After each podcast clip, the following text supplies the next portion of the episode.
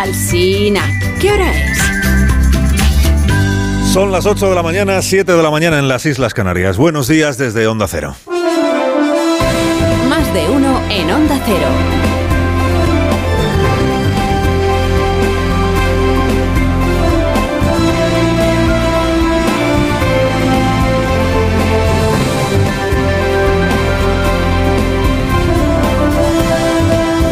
Están? Bienvenidos a una nueva mañana de radio. Estrenamos el 14 de abril del año 2023 y estamos estrenando el día, como les contaba ya a las 7 de la mañana, en Nigueruela. Estamos en la provincia de Albacete, estamos en esta tierra de cereal, que es tierra también de vid. Eh, es tierra de viento, naturalmente, es tierra de molinos y es tierra de energía eólica, porque aquí Aquí se alza la madre de todos los parques eólicos, el mayor parque eólico de Europa, gentileza de la compañía Iberdrola, que es también nuestra anfitriona esta mañana, porque va para 25 años ya que los cerros que rodean Igueruela empezarán a poblarse de aerogeneradores, que aquí afortunadamente los llaman las molinetas, que es mucho más bonito y mucho más fácil y mucho más cariñoso y mucho más cercano, las molinetas. Hace casi 25 años ya, o sea, eso significa que hay adolescentes o jóvenes en esta localidad que nacieron cuando ya Igueruela había entrado en el siglo XXI con las energías limpias. ¿no? Y entre otros premios tiene el premio al mejor pueblo de España o al, pueblo que mejor ha conciliado. Los gastrónomos dirían que mejor ha maridado la energía con el desarrollo rural ese equilibrio que hay que alcanzar, ¿no? La energía limpia con el desarrollo rural y eso es lo que hemos venido a contarles hoy. Hemos venido a ser testigos y a, hacerles testigos a ustedes que nos están escuchando en el resto de España del cambio que ha experimentado la forma de consumir y la forma de producir energía en nuestro país. Y el cambio que ha traído eso para bien a localidades como esta, como Higueruela. El avance de las energías limpias que ha sido posible y sigue siendo posible gracias a compañías como Iberdrola. Y de eso vamos a hablar desde ahora y hasta las 12 y 20 de la mañana. No, no, todo el rato, porque también vamos a hablar de otras cosas, por ejemplo, de la actualidad del día, ¿no? y, de la actualidad de Higueruela y de Socorro, esta vecina a la que tenemos que conocer esta mañana antes de que termine el programa, ya que eh, Daniel Ramírez García Mina, el nuevo, pues la ha convertido en la protagonista de este programa que estamos haciendo aquí. Hablaremos del Camino de Santiago, que también pasa por aquí, ¿eh? Tenemos un albergue para peregrinos, o sea, los valientes que hacen el Camino de Levante, que es uno de los largos, también pueden venir aquí a descansar un rato. Hablaremos de la laguna de Salobralejo, hablaremos del vino, hablaremos de los dulces típicos de aquí, hablaremos de las costumbres que existen en Higueruela. Esta costumbre que nos contaba también Dani, que es que aquí esto no pasa en ninguna otra localidad de España. Aquí el requisito primero para ser alcaldesa es saber tocar el saxofón. Esta es una circunstancia pues muy llamativa que también tendremos ocasión de, explicar. Hay que saber tocar el saxofón, si no, no se puede dirigir al ayuntamiento y hay que seguir yendo al colegio, hay que ser, eh, como, maestra, no como, o también, aprender, ¿no? Eh, pues como maestra eh, pone exámenes a sus alumnos, pero el 28 de mayo quien se examina es ella. Mira, la alcaldesa, ¿por qué? Porque hay elecciones. Hay elecciones municipales también en Higueruela. Los alcaldes se someten al veredicto de, de los vecinos. Dice, ¿cómo lo ha hecho? de cómo lo ha hecho. ¿Queremos que siga o, probamos con otro? Esto va a pasar en todos los municipios de España el próximo día 28, porque hay elecciones. En Castilla-La Mancha también hay elecciones autonómicas, lo venimos contando, ¿no? El lunes estuvimos hablando con el presidente de esta comunidad autónoma, con el señor García Paje, eh, presidente autónomo, que, es verdad que con Pedro Sánchez, pues... Eh, pues sabemos que se entiende de aquella manera, que se entiende poco, ¿no?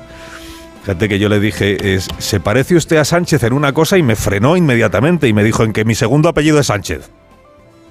y ya está, y hasta ahí me parezco. Que igual yo iba a decirle, pues se parece usted a, Sánchez en lo alto, por ejemplo, en la estatura o en, o en lo guapo que lo guapos que son los dos, o en que habla inglés, pero nada, eh, me frenó inmediatamente. Dijo, ¿cómo que, cómo que me parezco a Sánchez?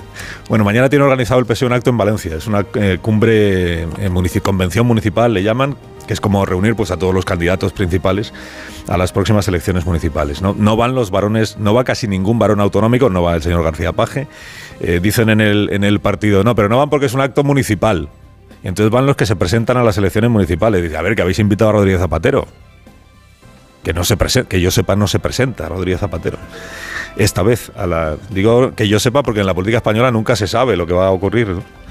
Aquí se nos ha ocurrido decir una vez de broma que Jorge Javier Vázquez iba a ser el candidato del PSOE al Ayuntamiento de Madrid y se lo tomó todo Madrid en serio. O sea que cuidadito con las bromas. Quedan seis fines de semana de campaña electoral y eso que todavía no ha empezado.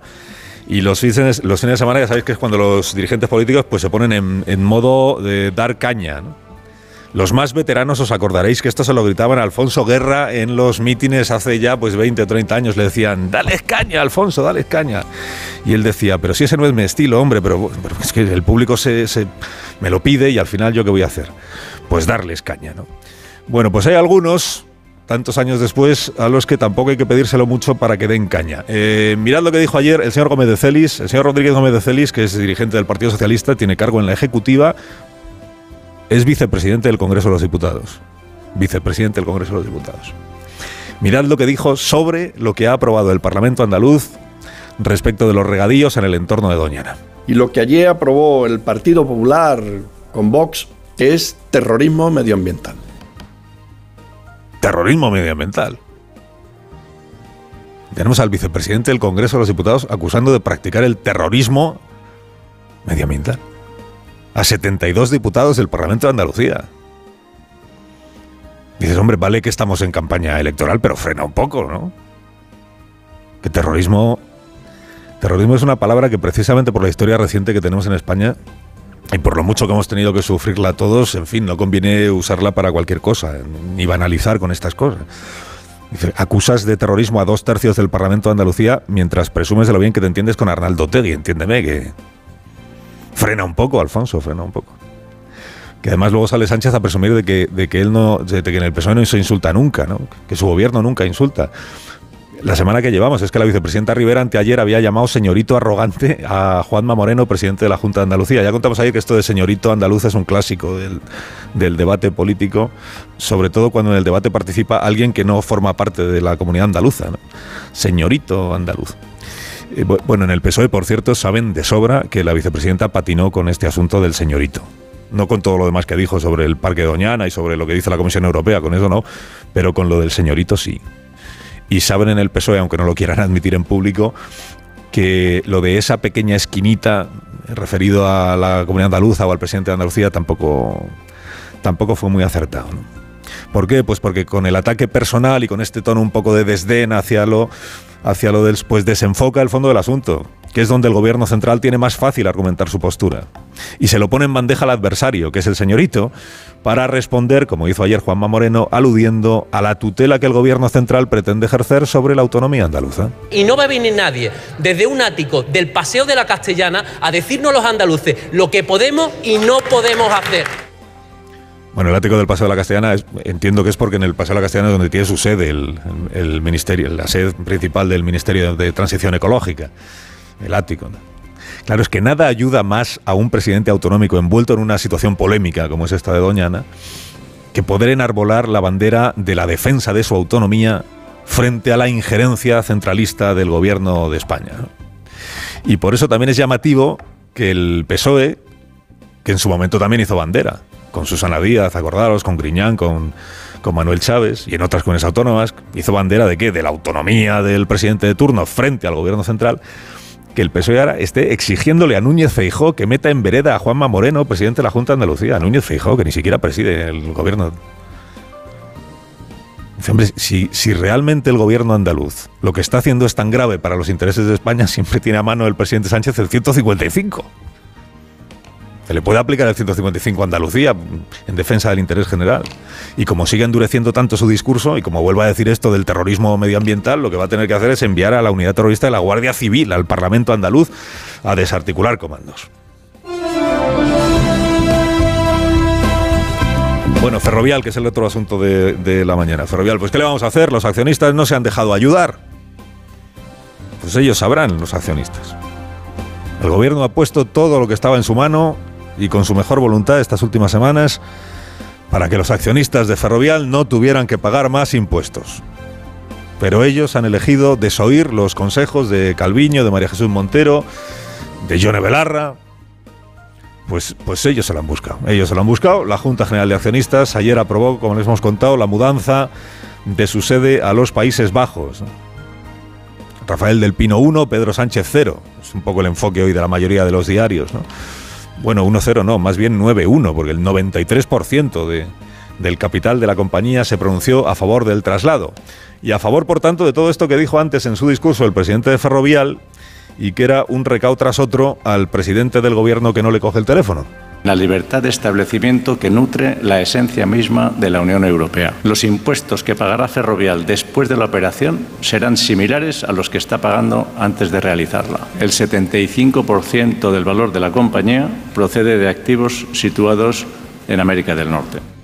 el resumen del discurso del señor Del fue, nada de lo que está diciendo el gobierno sobre mi empresa es cierto. Y estos señores accionistas estaban ya perfectamente informados sin necesidad de que viniera el Ministerio de Economía a abrirles los ojos.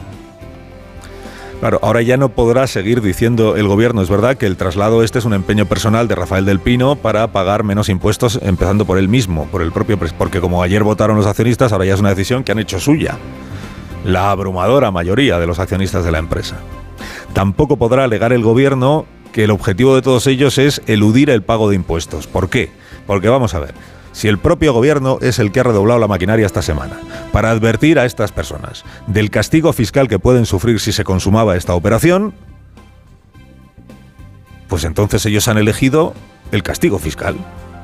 O sea, fíjese cómo ha sido la historia al final. ¿eh? La ministra de Hacienda avisando a los accionistas de una empresa privada de que igual la agencia tributaria les niega ventajas fiscales porque no ve la operación justificada. Eh, no lo hagáis, no lo hagáis porque os va a salir caro pues si les sale caro y acaban pagando más impuestos, pues mejor para la agencia tributaria.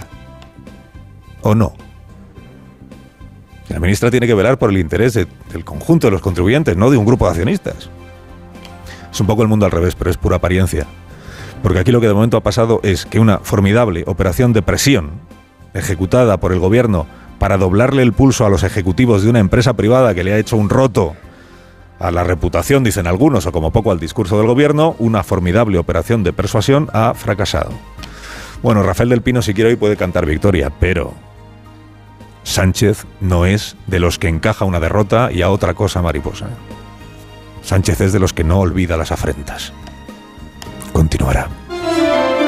Carlos Alsina en Onda Cero.